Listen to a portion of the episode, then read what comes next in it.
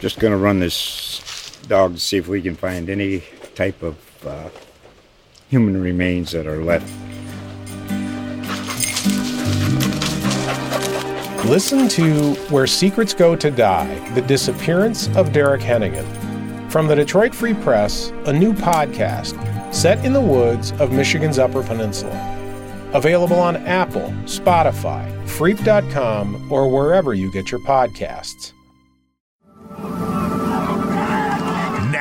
Here we go. It's another big week in the NFL for the Tampa Bay Buccaneers.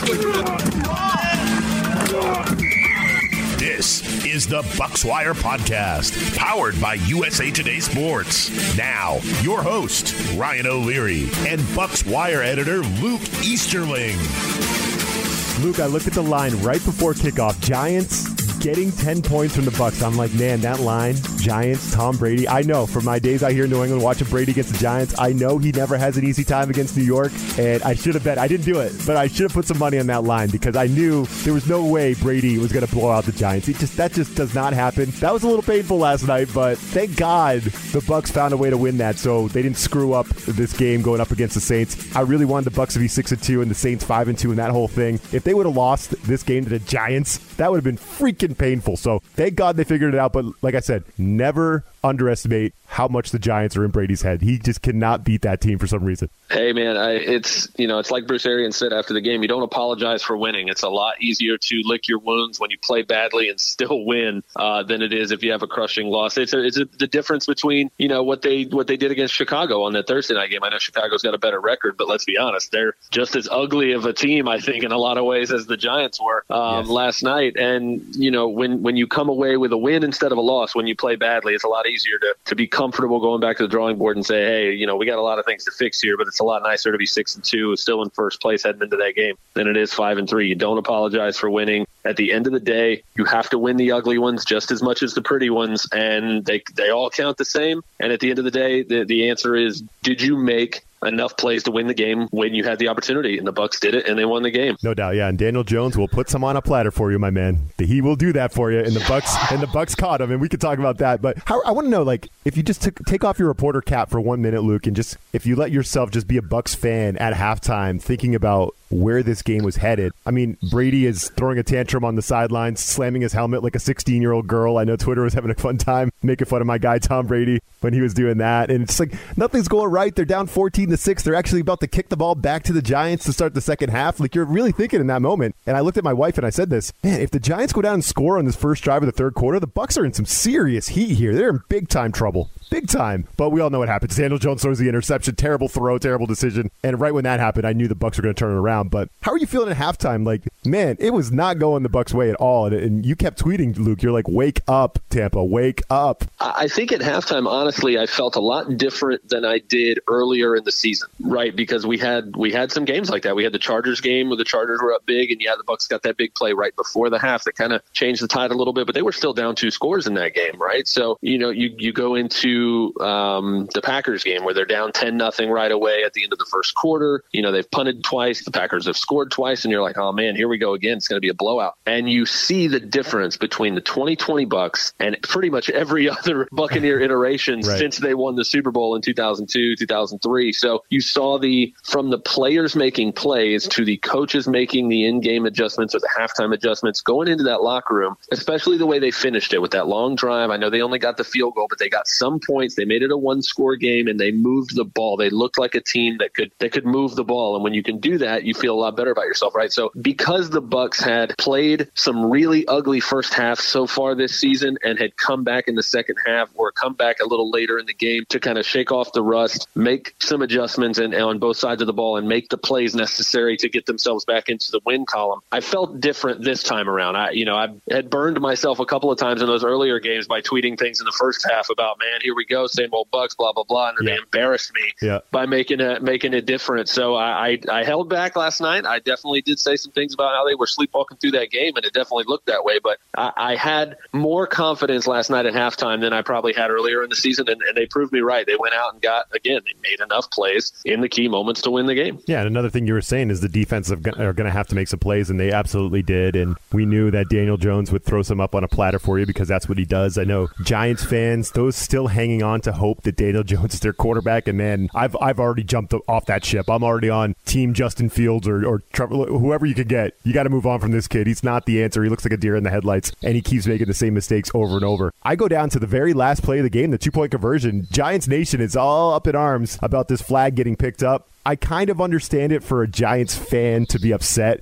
when a flag gets thrown on a kind of a questionable play like that. It's kind of a bang bang play. The flag gets thrown, you kind of expect them to just go through with it and call the penalty. That's tough to swallow as a, a Giants fan when they do pick that flag up and say, never mind, no flag. That hurts. But for the Giants coaches and players to be complaining about that, when it was so clear to me that Daniel Jones made a horrible throw behind and late to the receiver, I mean, if he just puts that out in the pylon for Dion Lewis, Lewis is either walking in or getting an actual pass interference. You know what I mean? Like Winfield's tackling him because he's not going to get there. Jones made a terrible play on that, and it just like seems like the Giants are just continue to coddle this kid. And I don't know. I'm just I'm so out on that player. But wasn't that the story? It was a horrible throw by Jones, more so than it was a penalty on Winfield. Yeah, absolutely. And it, you know, the penalty itself was one of those things where you could completely understand if you're if you're being unbiased as possible that call going either way. There's really no way to argue if they would have kept the flag and said, you know what, it was close, but they made the call. Let's stick with it. I don't think Bucs fans Bucs fans can be angry about it, but you can't really have an argument that it was the wrong call, right? It Right. was very very close, and I think the same is true the other way around. Ref made the call, but it was the back judge, I think, and I think that the the side judge or the line judge there on the on the side thought he had a better look, and they did what officials are supposed to do, right? You get together. It took longer than I think a lot of people were comfortable with, and that's kind of when you start to wonder, like, oh man, should we just stick with it? But that's what their job is. Their job is to come together and say, hey, what did you see? What did I see? What you know? What is the rule? What should we prioritize here? Was it close enough to pick it up? Was it egregious? What you know? You have those conversations. That's your job. Your job is to make the right call in those big moments. I, I'm not even really a fan of the whole, you know, you can't make X call in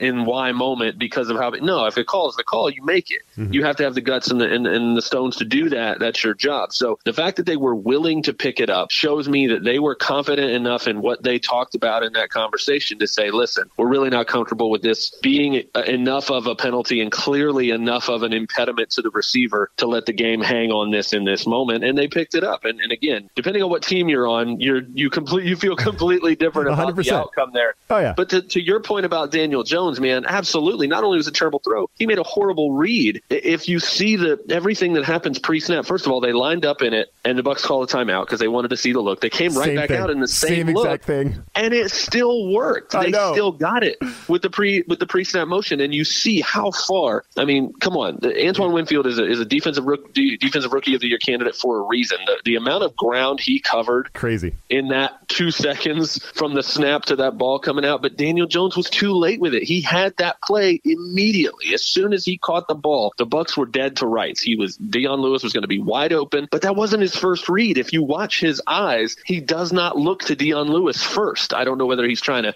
create space by looking off somebody in the middle, if he had another read, but he had that play immediately as soon as he caught that snap. And if he gets rid of that ball, if he's looking at Dion Lewis immediately, that's an easy score. Like you said, it's a walk in. There's no time for Winfield to get there. And maybe he just underestimated the rookie, right? Maybe he just thought there's no way Winfield's getting to this ball. Uh, and he got there. He got there about the same time he got to the receiver, but he made the play. And again, you know, like like Bruce Arians said, you're not going to apologize for winning. They made the call the way it was. And uh, let's not forget, it would have been a tie game. Bucs had two timeouts and 28 seconds, and Tom Brady on the other side. My, Ryan Succop went four for four on field goals in that game. Who's to say we're not still talking about a regulation Tampa Bay win if they go down and get a field goal with that much time? There was something that happened in the first half, besides the Tampa Bay Buccaneers playing terrible football um, in that first half. There was something that happened that I wanted to get Luke's take on. I'll ask him here coming up next.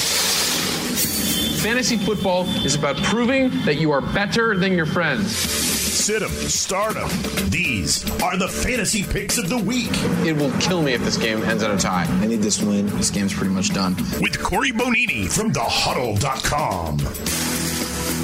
Welcome to week number nine. I'm Corey Bonini of TheHuddle.com, here to talk to you about strong plays for your fantasy football lineups. All four of these guys are a little bit on the risky side, but that's where we're at this time of the year. Quarterback Derek Carr, the Las Vegas Raiders at the Los Angeles Chargers. Carr is quietly on pace for his best fantasy football season to date, even after a lousy Week 8 game. The Raiders are getting healthier, and the quarterback position has averaged 25.8 fantasy points per game this year against the Bulls. Five quarterbacks have gone for at least 20 points, and three have gone for 24 or more in the last four contests alone. Jets running back LaMichael Perine should see a pretty healthy workload against the New England Patriots. It probably won't be pretty in terms of yardage, but there's a hint of upside here as a flex play with a player who faces a defense that has given up seven rushing touchdowns on the year, and what's maybe even more alarming is five of them were over just the past two contests. There's hope here for a situational football break to go Perine's way. Another rookie, Jerry Jeudy, the wide receiver for the Denver Broncos at the Atlanta Falcons. He saw 10 targets last week, and he has averaged nearly 7 looks per game when Drew Lock has started all four contests. While the touchdowns haven't been there, this could change in week 9. Atlanta has given up 5 touchdowns in 5 games and 8 on the entire season. The matchup is a little better suited for PPR volume, though, which is another reason why you should get him in your lineup. Finally, tight end Greg Olsen of the Seattle Seahawks at the Buffalo Bills. The Bills have given up 6 touchdowns to the position in 8 games, helping create 4 performances of at least 17.8 PPR points. Keep in mind this could be a risky situation,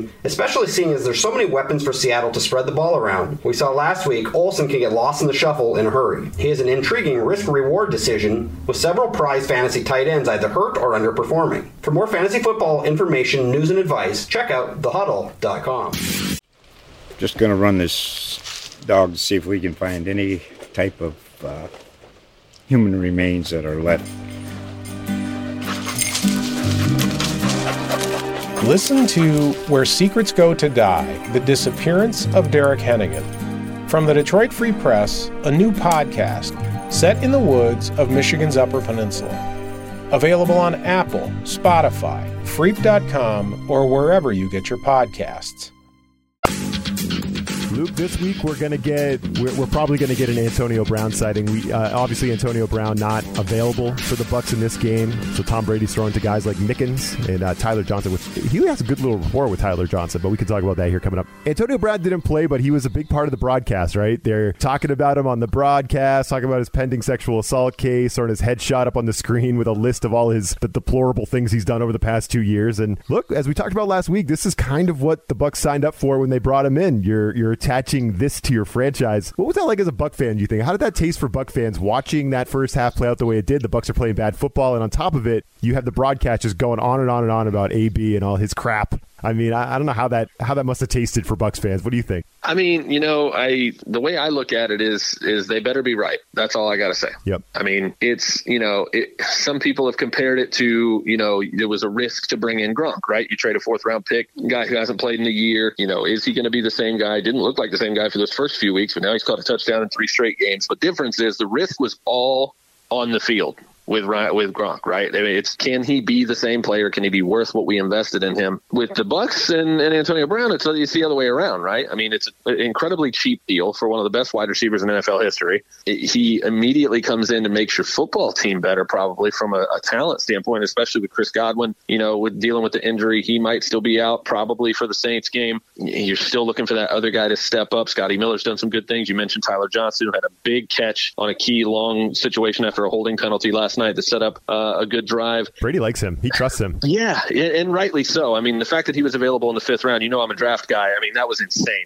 The career he had at Minnesota, the last game he played was at Raymond James Stadium in the Outback Bowl. He torched Auburn for 200 yards and two touchdowns in that game. I think the Bucs were shocked to be able to get their hands on him in the fifth round, uh, and he's showing why. You know, Antonio Brown again. It's all the risk is off the field. I think it's it's in the locker room, even as a teammate. And once he's on the field, he proved it last year with that one week stint with the with the Patriots, caught 451 and a touchdown. He's going to make plays when he's on the field. The thing is, are you willing to risk everything from what you just said, the conversation being centered around what he's done off the field and the, the PR nightmare that comes along with that, having to explain to your fans, having to explain to the women who root for your team that yeah. you're bringing this guy in it's with all gro- of these kind of allegations. It is absolutely gross, man. So uh, it's that you know what you're signing up for. If anybody knows, it's Bruce Arians, right? There's nobody in the league that knows better what he's signing up for 100%. than Bruce Arians, right? He knows the good, bad, and the ugly here. So, you know, this just shows just how far the Bucs are willing to go to, to strike this iron while it's hot, man. They they know they have a,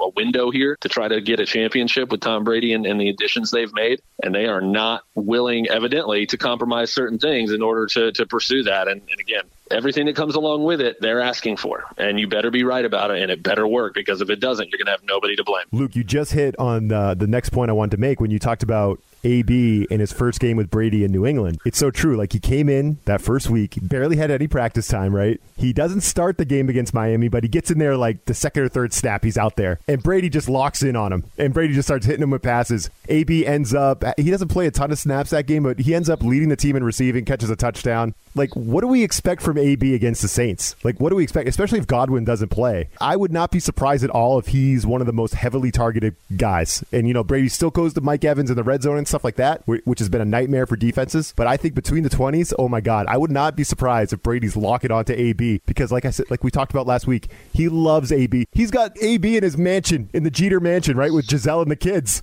It's, it's, that's what's come out since we talked last. Brady's got him at the house. So he loves AB, and I would not be surprised at all, Luke, if he just starts targeting the crap out of him during this game. What do you think? Yeah, I wouldn't be surprised at all, man. And, and part of it's because what you said. Not only are the Saints going to have Mike Evans as you know doubled as often as possible, but even when they don't, it's Marshon Lattimore versus Mike Evans. That's going to be a heavyweight fight all night long, even in man coverage. I don't think you'll see many one-on-one opportunities. Real quick, you mentioned the the the red zone success. Six red zone targets this season for Mike Evans. Six touchdowns. That's not bad. Every single time. He's got seven touchdowns this season, tied for the team lead or the NFL lead rather. But yeah, I wouldn't good. be surprised if you're right, man. A- AB's going to get he's going to get the ball. They're not messing around. They're not bringing him here to be a decoy. They're not bringing him here for another big name, star power, whatever. They're bringing him here because he's a playmaker. Uh, and Tom Brady is not going to he's not going to screw around. He's going to get the ball in the hands of the guys who can make plays. And when even with Godwin out, the biggest thing Chris Godwin does is is almost schematic for the Bucs. He can do so many things out of that slot spot, and, and he blocks well. He's tough. He's physical. He's a very different player than AB in terms of his build uh, Uh, and what he does well in the slot. And that's why it's so. Every time you've seen the Bucs offense struggle this season, it's because Godwin's not in the lineup. It's because when he's out, you have maybe one guy who can replace his speed, guy like Scotty Miller. You have one guy who can maybe re- replace his his big frame and his physicality, and a guy like Justin Watson. You got a guy who can make tough catches over the middle, like Tyler Johnson proved last night. But Chris Godwin can do all of those things at once. So when you have to slide every different guy and move different guys around to take advantage, it limits what you can do on a snap to snap basis based on the personnel you have in the game. So even if Godwin's out, yes, AB is going to be able to, to provide something different. He's not the same type of receiver. It's just going to be interesting for, for opposing defenses because on film, you know what Chris Godwin gives you, and you've seen what he's given the Bucs this season and last season. AB's a little bit more of a wild card, right? You're not going to be able to prepare necessarily for recent film on him. He doesn't have any, right? You're going to yeah. just One have to go back and year. watch. Yeah, one game. Yeah, you know, so it's going to be really interesting. I do think the Bucs are going to take advantage of that. Again, it's going to be heavy on other receivers, probably between the 20s, and, and Mike Evans is going to continue to go to work in the red zone. But I wouldn't be surprised if you're right. If, if, if AB gets a ton of targets right away, uh, honestly, as much to test the waters on the Bucs end as to see what other opposing defenses are going to do with them. No, yeah, fire him up in fantasy. Fire him up, man. This, there's so many angles to the Saints game that I love. Uh, I'll talk about my favorite one with Luke here coming up next. It's that time again for the line of the week. The inside track to the favorites, the underdogs, and the over-unders. I think I want my money back. Now, here are Jeff Clark and Eston McLaren from USA Today's Sportsbook Wire. Hello, I'm Eston McLaren of Sportsbook Wire and Bet Slippin' Podcast. I'm joined by Jeff Clark to break down all you need to know to bet on the Week 9 Sunday Night Football matchup between the New Orleans Saints and Tampa Bay Buccaneers. The Bucs, they're 6 and 2 coming in, five and a half point favorites, minus 110 odds. The Saints, 5 and 2, plus 5.5 underdogs, minus 110 odds again. Big NFC South battle. Bucs come in in first place. Jeff, Can they hold on against New Orleans Saints? Everyone's down on Drew Brees right now, and it feels a little ageist to me. Old man Drew is seventh in the league in QBR, and he hasn't had his two best weapons on the field for most of the year. Speaking of which, he should be getting back wide receiver uh, Michael Thomas, who is the reigning offensive player of the year. And the Saints' defense is improving. They've even, even invested here at the trade deadline by acquiring former San Francisco 49ers linebacker Kwon Alexander. Give me the Saints plus the points. I'm taking the Bucs. I like them. You're talking about Michael Thomas coming back, Antonio Brown's debut for the Buccaneers. That Bucs defense looking great as well. Second in the NFL with 28 sacks. Subscribe to Bet Slippin' Podcasts on your favorite app. Please be sure to rate and review. Just to run this dog to see if we can find any type of uh, human remains that are left Listen to Where Secrets Go to Die The Disappearance of Derek Hennigan. From the Detroit Free Press, a new podcast set in the woods of Michigan's Upper Peninsula. Available on Apple, Spotify, Freep.com, or wherever you get your podcasts.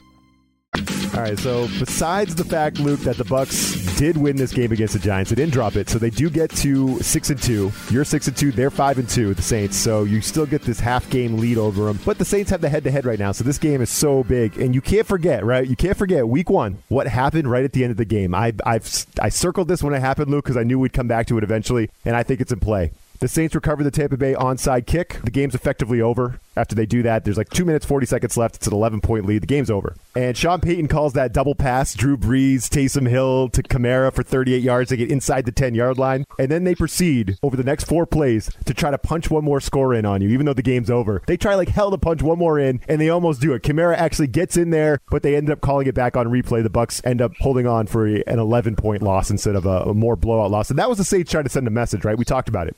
The Saints wanted to say, hey, we own this division. We're the NFC South. We don't care if they got Tom Brady. Like this is our our division. And it might not be after this week. If the Bucs go in there, take advantage of home, they're four and a half point favorites. This is gonna be their division now. They're gonna be seven two with a with a game and a half lead and the and the tiebreaker will be gone for the Saints. So this is a massive, massive game. And I hope the Bucs have that little thing that happened at the end of that game and they use it to their advantage. Maybe a little bit extra motivation, Luke, going into this game because there's no way they forgot about that. No, and even if it's just unspoken, you know, and, and Bruce Arians doesn't need to tell these guys what happened at the end of that game for them to remember it. I definitely think it's going to fuel that. And, and they're going to, uh, like you said, so many different angles to work with in this game. But if you go back and look, the only reason the Bucs lost that game is because of turnovers. You know, turnovers and penalties are what plagued that team. And it was, again, an offense that had no preseason, you know, a weird training camp, no OTAs and mini camps to kind of get on the same page with their new quarterback. So that was honestly as as uh, you know maybe clunky as the Bucs offense is going to look all year yeah. as that first week, right? And that was back when Brady was, that was back when Brady was throwing pick sixes,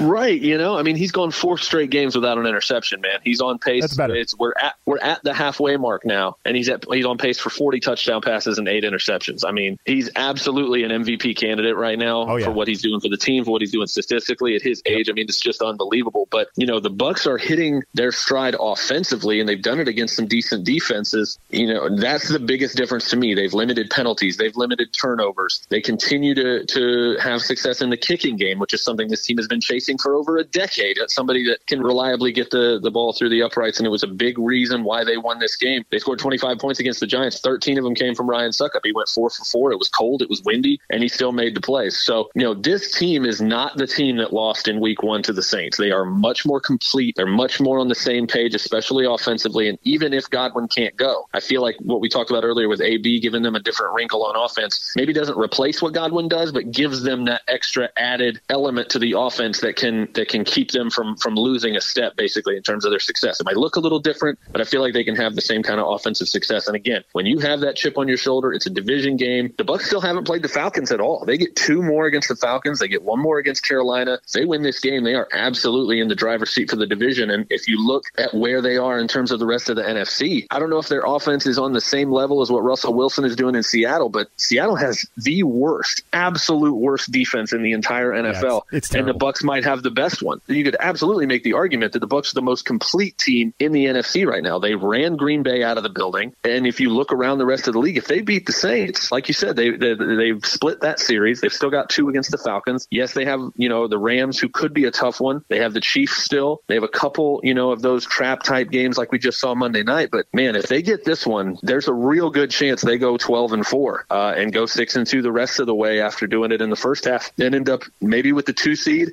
and maybe with a one seed if if the the defense in Seattle doesn't improve very very quickly because you can't necessarily expect Russell Wilson to keep playing at the level he is. I know he expects himself to, but man, the Bucs are the most complete team in the NFC in my opinion. If they win this game, they could easily end up being the one, the number one seed in the NFC. Which again, this year, that's the only team that gets the bye. So that's a huge huge thing for this team, and it's just a great conversation to be having. It's early November, and we're talking about whether the Bucs can be the number one or the number two seed instead good. of the number one or the number two Oh, pick yeah. This Oh, yeah. It's it's great. So it's a, it's a whole different dynamic, and that just lets you know what a complete flip this team has done, and it all goes back to signing Tom Brady in the offseason. Yeah, I love it. Oh man, it- you know, it's painful over here in Patriots country because Brady looks so freaking good. They're six and two, and, and our Patriots are two and five. We don't even know what's going on. Bre- the food doesn't taste the same, Luke. You know, we you know we're we're drinking more than we should. You know, just like we don't know how to handle being two and five and being in the at the bottom of the league in the AFC. We we have no idea what this is like in New England. So we're we're trying to figure it out. We're trying to figure it out. No idea. I, I need to be comforted in some form. You know, it's it's definitely I, hard. It's hard. I, I, I commiserate with you as someone who was born and raised in this area for a team that didn't win its first game until its 27th. You know, we know a thing or two about losing down here, so uh, we're we're probably a little more used to it. And this is a little bit. This is the opposite. It's a strange feeling for us to uh, to be talking about being a top seed in the NFC uh, after Halloween. it's hitting us right in the face, right square in the face. And uh, you know, speaking of the new the new leader of the AFC East, the Buffalo Bills, Bucs fans should be rooting for the Bills over there against the uh, Seahawks. Actually, at home against the Seahawks this week. That would be a nice one if the Bills could knock off the Seahawks. That could just clear a little bit more space, real estate for the Bucs to maybe get that number one seed. We know they got the head to head against the Packers, but hey, first they got to take advantage, take care of business, I should say, against.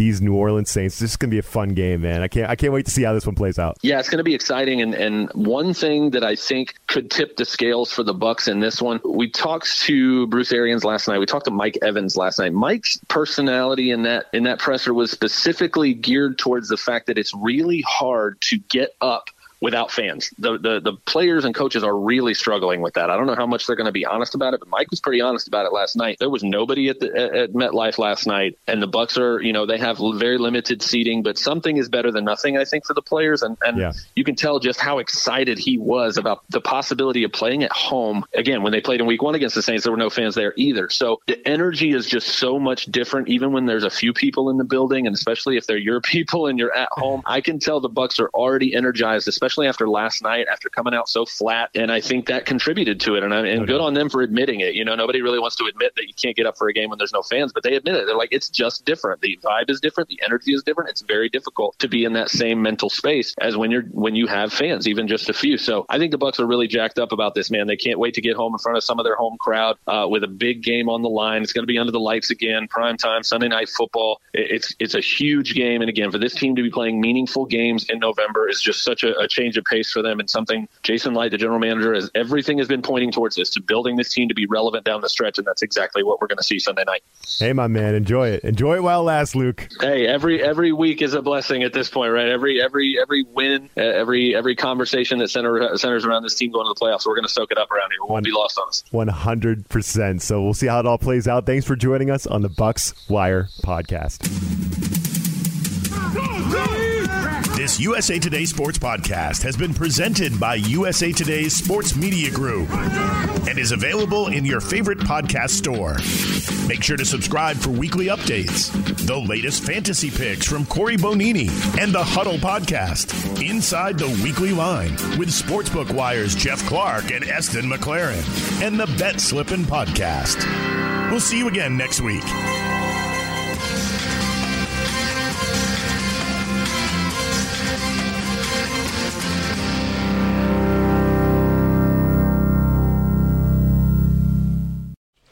Just going to run this dog to see if we can find any type of uh, human remains that are left.